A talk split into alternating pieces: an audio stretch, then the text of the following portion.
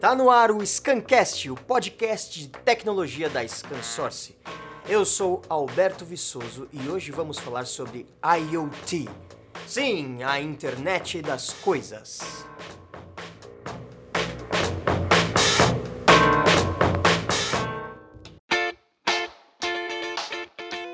Que é a internet das coisas, que está movimentando o mundo agora em 2020? É uma coisa que promete conectar o planeta na internet sem fio. Promete que teremos conversas de comunicação entre humanos e humanos, humanos e máquinas, e o mais interessante, máquinas e máquinas. Mas para a gente entender aonde que a gente vai chegar, primeiro a gente tem que entender de onde a gente veio. Vamos voltar um pouquinho no tempo e entender de onde surgiu essa, essa ideia da internet das coisas? Ela surgiu em 1999 quando um cara chamado Kevin Ashton começou a estudar uma forma da empresa, atenção agora para o sotaque maravilhoso em inglês.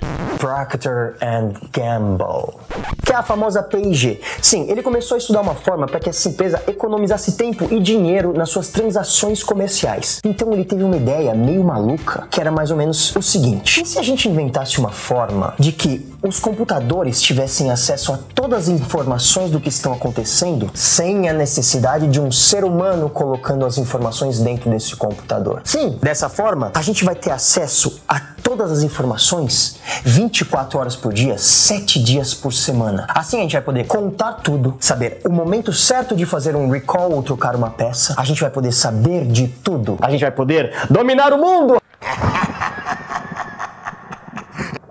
Eu sei que a ideia soa meio megalomaníaca. Ele falou: se a gente juntar os sensores com a tecnologia RFID, a gente consegue dominar o mundo e fazer tudo isso. Calma, você vai falar: não entendi absolutamente nada. São duas coisas simples. Primeiro, o RFID significa Radio Frequency Identification, que nada mais é do que um tipo de identificação.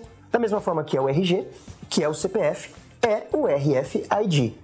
A diferença é que essa ideia de RF, que é radiofrequência, faz com que essa identificação possa ser transmitida através de ondas de rádio. Olha que simples. No seu dia a dia, você encontra vários RFID funcionando. Por exemplo, aquela etiquetinha que vai no carro para você passar no pedágio, esse é um sensor de RFID. Outro lugar que você encontra sensores de RFID são nas lojas. Sim, sabe quando você pega uma roupa, não tira aquela etiquetinha pendurada e ela apita quando você está saindo para evitar um furto? Isso é mais um sensor de RFID.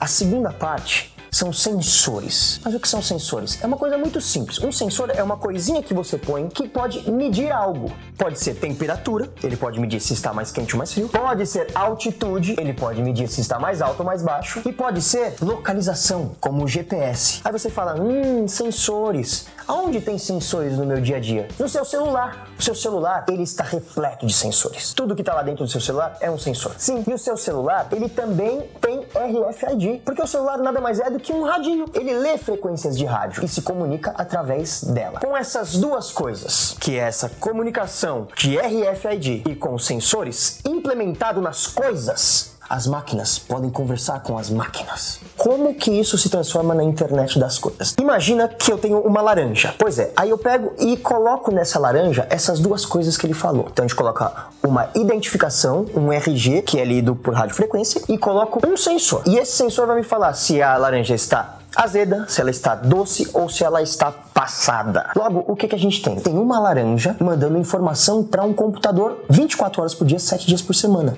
E esse computador vai saber quando essa laranja está boa para ser consumida ou quando essa laranja já está podre e precisa ser jogada fora. Com isso, o que nós temos? Nós temos uma laranja conversando com um computador. Uau!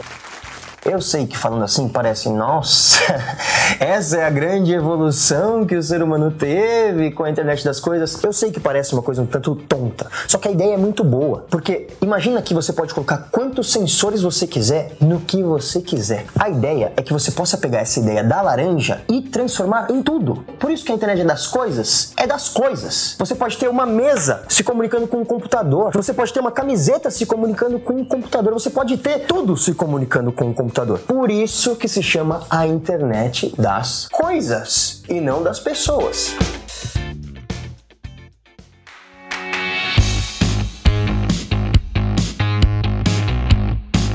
Vamos pensar nas possibilidades. Você vai virar para mim e falar: tá bom, mas o que, que isso vai mudar no mundo? Imagina que com a internet das coisas, a gente pode ter um carro conversando com outro carro. Logo, a gente pode permitir que o ser humano preguiçoso não dirija mais e não corra o risco de um carro bater no outro. Aí você vai virar para mim e vai falar: beleza, se esse cara falou sobre isso em 1999, que grande novidade que tem agora em 2020? A grande novidade o 5G. Sim, essa nova tecnologia 5G que vai ser amplamente instalada no mundo inteiro vai permitir que as coisas se comuniquem sem fio umas com as outras. Uma coisa que o 4G ainda não consegue por causa da latência e da velocidade do 5G, que são muito superiores ao 4G. Nós temos hoje em dia as casas automatizadas. Sim, aquela casa que você acorda, desliga o seu despertador e automaticamente o seu despertador manda uma mensagem para a cozinha que começa a preparar o seu café da manhã, que manda uma mensagem para a sala que já liga a televisão no seu programa favorito. Isso é uma coisa muito legal. Agora imagina que a sua casa vai poder se conectar com o mundo inteiro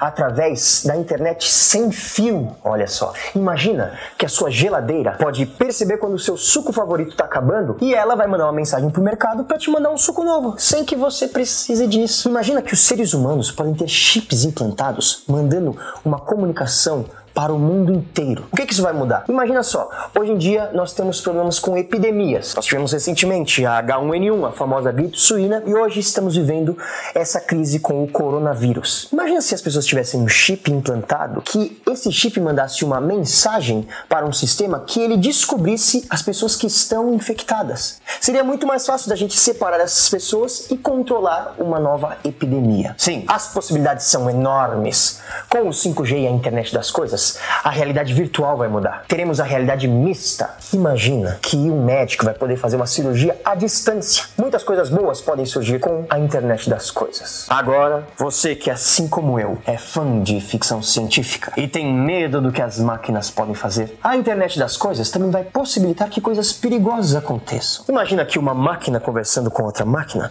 pode estar tramando o fim da humanidade. Initiate coordinates laser activated. Sim, isso pode acontecer. Quem sabe?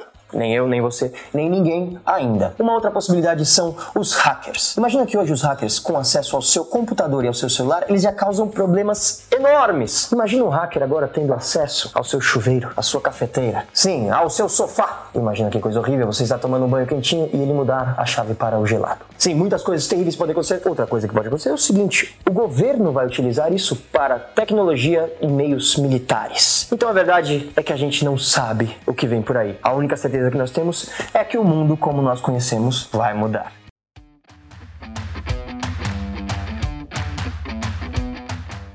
E o Scancast de hoje vai ficando por aqui. Lembre-se de mandar sugestões, dúvidas e reclamações para o e-mail scancast.scansource.com. É isso, nos vemos no próximo episódio. Até a próxima. Tchau, tchau.